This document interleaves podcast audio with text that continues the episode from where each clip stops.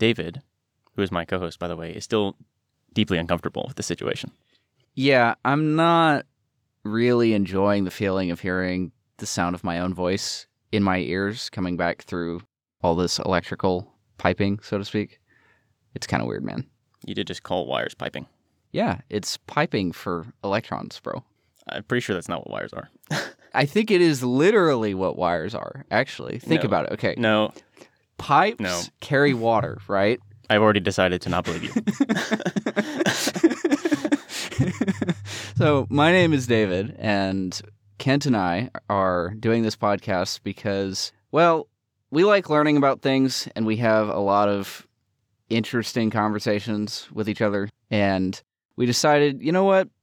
It really would not be too difficult to start a podcast because all we would have to do is keep having the conversations that we're already having and just stick microphones in front of us.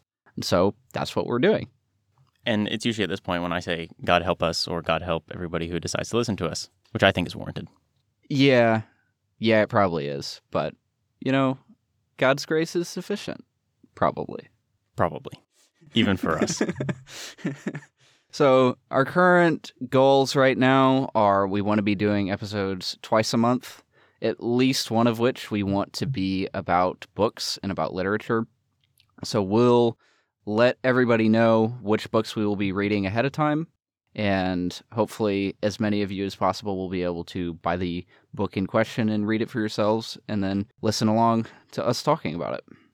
Yep, hopefully that's for your edification. This was really born out of David has a better reading habit than I do in terms of things that are not the Bible. And so uh, this was basically born out of David d- telling me over and over again books I should be reading. And then me being like, I don't have enough time to do that. So David has now forced me into something where now I have to do it. Conversely, Kent reads far more Bible than I do and will consistently out nerd me on everything Bible, which is really sad because he's much more reformed than I am. And so we have lots of arguments about that, and it's fun. Yeah. But I do lose a lot. Yeah, well, David tends to out nerd me on almost everything else. So does it balance out? Maybe. We'll find out. our goal is to be very conversational and casual with this podcast because the goal was to keep having the conversations we were already having because we figured that the content is usually valuable enough for somebody besides the two of us. we just sort of realized over the course of the last few months that oh we really enjoy doing this together sometimes people have come up and started talking with us and they seem to enjoy what we're talking about and so we decided you know what why not let's try it let's see how it goes Right. There are lots of good, valuable ideas in the world, and I find myself not talking about them enough, and other people talking about them even less than I do.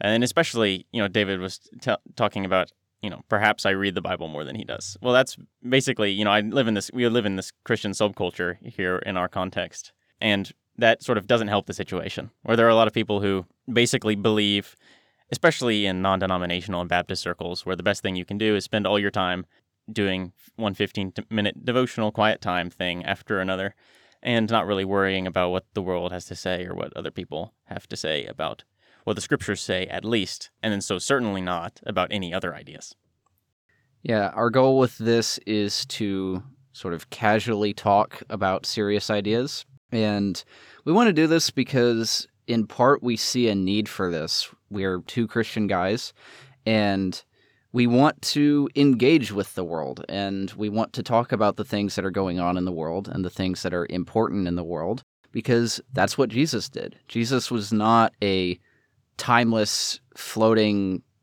creature who just went around giving timeless truths all the time. He was addressing the people of his day and the problems that they had in that day and was engaging with them specifically. And so we want to mirror that, however imperfectly we are going to be at it.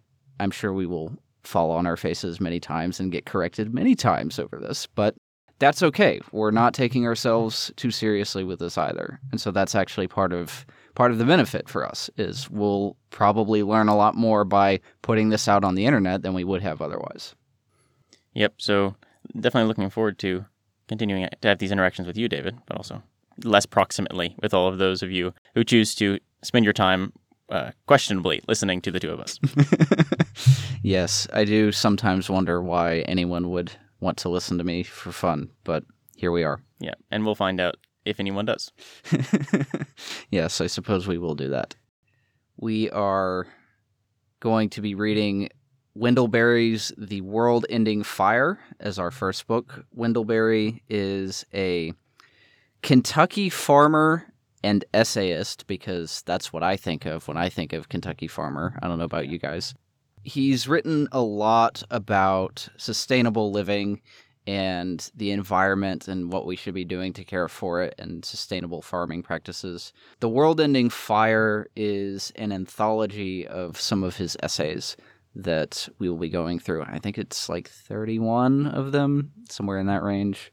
Most of them are pretty short. He's a very readable writer. We've both enjoyed a lot of what he's written so far. Very conversational. So, you know, with some of the books we'll be getting into later, potentially, there's some pretty serious translation problems when you're translating from, say, Japanese to English. There's no worries for that here. He's a modern American writer writing in modern American English. Which makes it a pretty easy um, sort of introductory level type of thing. Yeah. So it should be good. A couple of the essays in there that I have been long looking forward to are entitled things like Why I Am Not Going to Buy a Computer, which, as far as we know, is still the case as we are saying this in the year 2023. Yeah, I think he does use a typewriter nowadays. I believe it's his wife who uses oh, a typewriter. and he just uses he a pen. writes all of his essays by hand, and then his wife types them up for him. You know, this reminds me of like, of course, I would think think this way, but of all the preachers throughout church history, even some of them even like they use dip pens, you know, and they were and like, I, I'm pretty sure Spurgeon it is who wrote like four or five sermons a week and then just picked one for Sunday morning. It's like like okay, dude, like they were probably all better than anything anyone else was gonna produce in like that century, but you know, whatever. I guess that's fine. I don't know how you did that, but truly prolific. Magic, probably. Mm, that presents its own set of problems. Look, there's good magic and then there's bad magic. God said no magic. Did he say that? I don't know if that's what he said. I think that's subtly different from what he said. Okay, maybe so. I think he said Norse sorcery. Divination, uh, reading entrails.